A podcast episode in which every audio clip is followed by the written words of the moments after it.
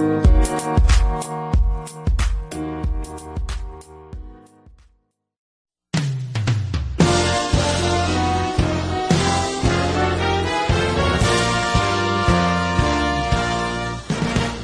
involved.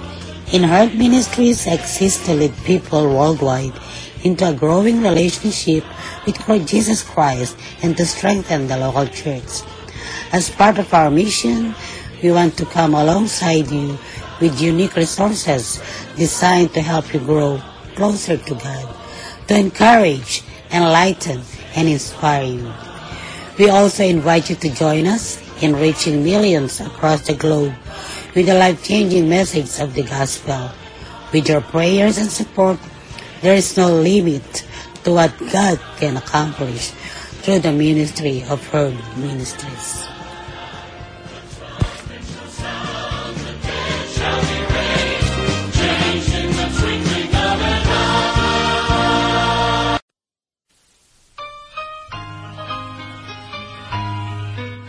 Muli nating tutunghayan, mga kaibigan, mga kapatid, mga tagapakinig, ang artikulo ni Pastor Arturo na tayo ay makinig at tayo makinabang sa biyaya na ito na ating tutunghayan sa mga sandaling ito.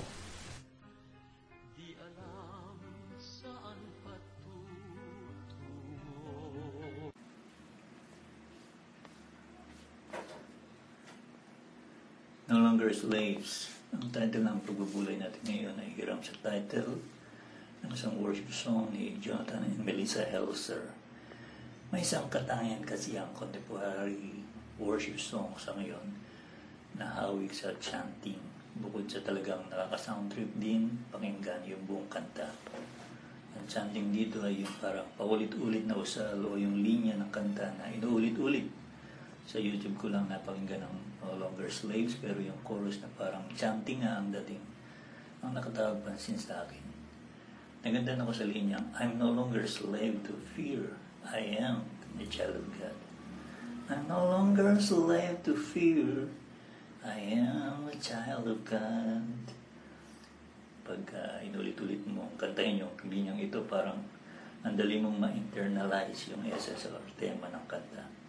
Hindi lang siya sway of melodic tune gaya ng mga hymns na kahit walang lyrics or kahit sa violin o piano mo lang marinig ang tono. Limbawa ng Sweet Hour of Prayer o Amazing Grace. May connect na siya. Pero sa kantang Longer Slaves, both words and music have the aspect of internalization of the message being communicated. Kumbaga, ang gusto mangyari ng mga kumakanta o ng buong worship team ay ma-absorb o ma-internalize din ng audience at ng mga sumusubaybay sa pag-awit ang spirit ng kanta. Gusto nilang maisilid sa lo- kalooban ng makakarinig ang naghumiyaw na pagkadama nila sa mensahe ng inaawit. May ganitong intensity ang awit, lalo na sa bahagi ng chanting ng pagkakaawit. Sa tingin ko may ganito rin klase ng intensity ang mensahe ng na mababasa natin sa Mateo 10, 24 to 39 sa ating lectionary. Ang Panginoon ay may sinasabi sa kanyang mga lagad na gusto niyang ma-internalize din nila o ma-realize nila. Kumbaga halos ang gusto ng Panginoon ay mabuksan ang paningin ng kanyang mga alagad sa isang nagdudumilat na katotohanan na dapat nilang kaharapin. Ang mga alagad ay dapat humayo sa buhay at mahindigan sa katotohanan ng Diyos. Ngunit ang katotohanan sa paligid ay hindi madaling harapin. Hindi lahat ng tao na babaginan nila ng kanilang patotoo ay magbibigay ng pagpapahalaga sa kanilang ginagawa. Kahit sa kanilang mabuting hangarin na may paglingkod uh, o may bibigay, mayroon pa rin uh, mga pagpuna, pagsalungat at ang iba ay may pag-usip. Ngunit hindi na sila slave of ignorance o kawalan ng alam. At hindi rin dapat silang maging alipin ng takot o pagkaduwag tuwing totoong hindi maging madali ang kanilang buhay para silang sasabak sa gera at di nila tiyak kung nasa ang kalaban at pwedeng nasa tabi lang nila o kasama sa sariling tahanan. Buwis buhay ang maging alagad ng Panginoon. Ganyan ang katotohanan ng gusto ni Lord na ma-realize ng kanyang mga alagad. Hindi madali ang laban, hindi magaan ang krus. Kailangan ihanda nila ang buong isip at kalooban kung titindigan nila at ibabahagi ang katotohanan ng Diyos. Kundaman natin ang intense o iting ng magiging labanan. Mag-iipon tayo ng lakas ng loob bago tayo sumabak sa bakbakan. Dahil kung hindi, tatago lang tayo o atras sa bawat kagipitan. Kahit tumingin tayo sa karanasan ng Israel ng panahon ni Moises, pinalaya sila sa pagkalipin sa Egypto. Pero dapat hindi sila napaalipin sa pag-ailangan uh, hanggang sa matapos ang lakbay ng panahon ni David na itumba niya ang higanting kalaban na malipin sa takot na pumigil sa paglusog ng hukbo ng Israel. Pero pagkarang magtagumpay si David laban kay Goliath, hinabol pa rin ang buong hukbo ng kilo-kilometro ng mga kaway para makumpleto ang panalo.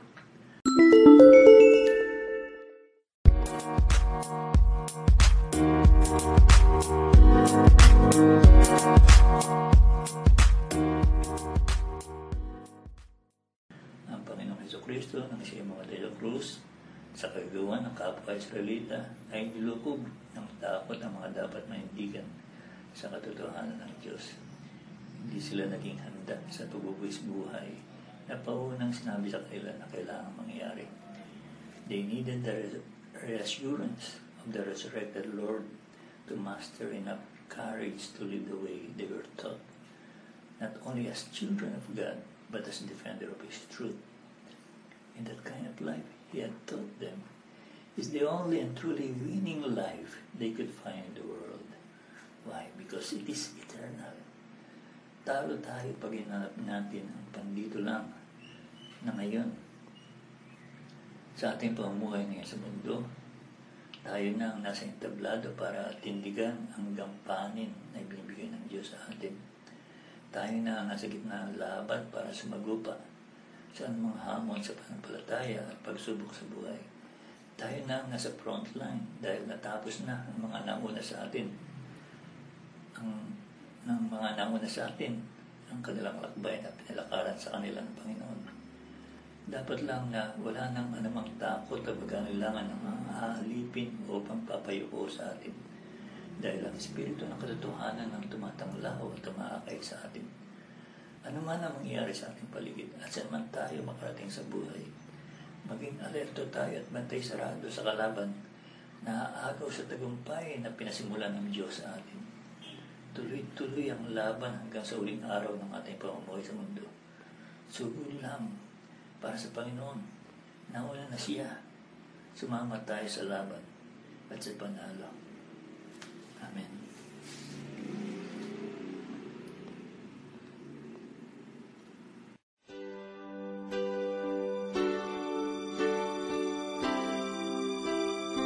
Magandang araw sa inyong lahat sa ating mga tagapakinig sa Herb Ministries Podcast Radio.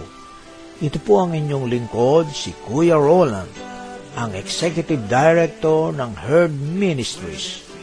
Mayroon po kaming hinihiling sa ating Panginoon ngayon na makapagtayo ng programa ng bayanihan sa pagiging mabuting katiwala ang programa na ito ay naglalayo na tumulong sa ating mga kababayan sa Pilipinas, sa ating mga kababayan na mga mahihirap o yung mga poorest of the poor.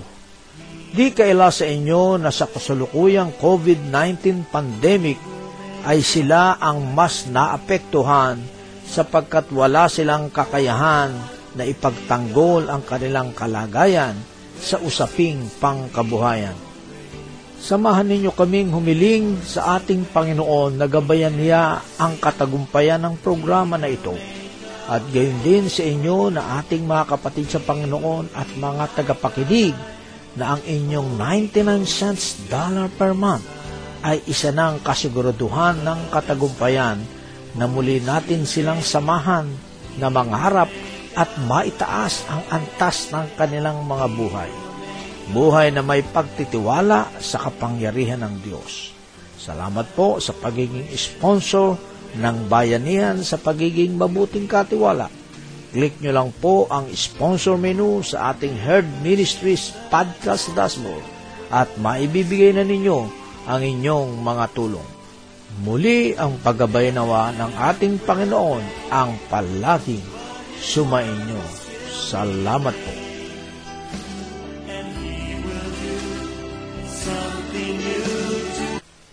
Nawa ay muli naman tayong nakinabang sa artikulo na ito na dinala ni Pastor Arturo.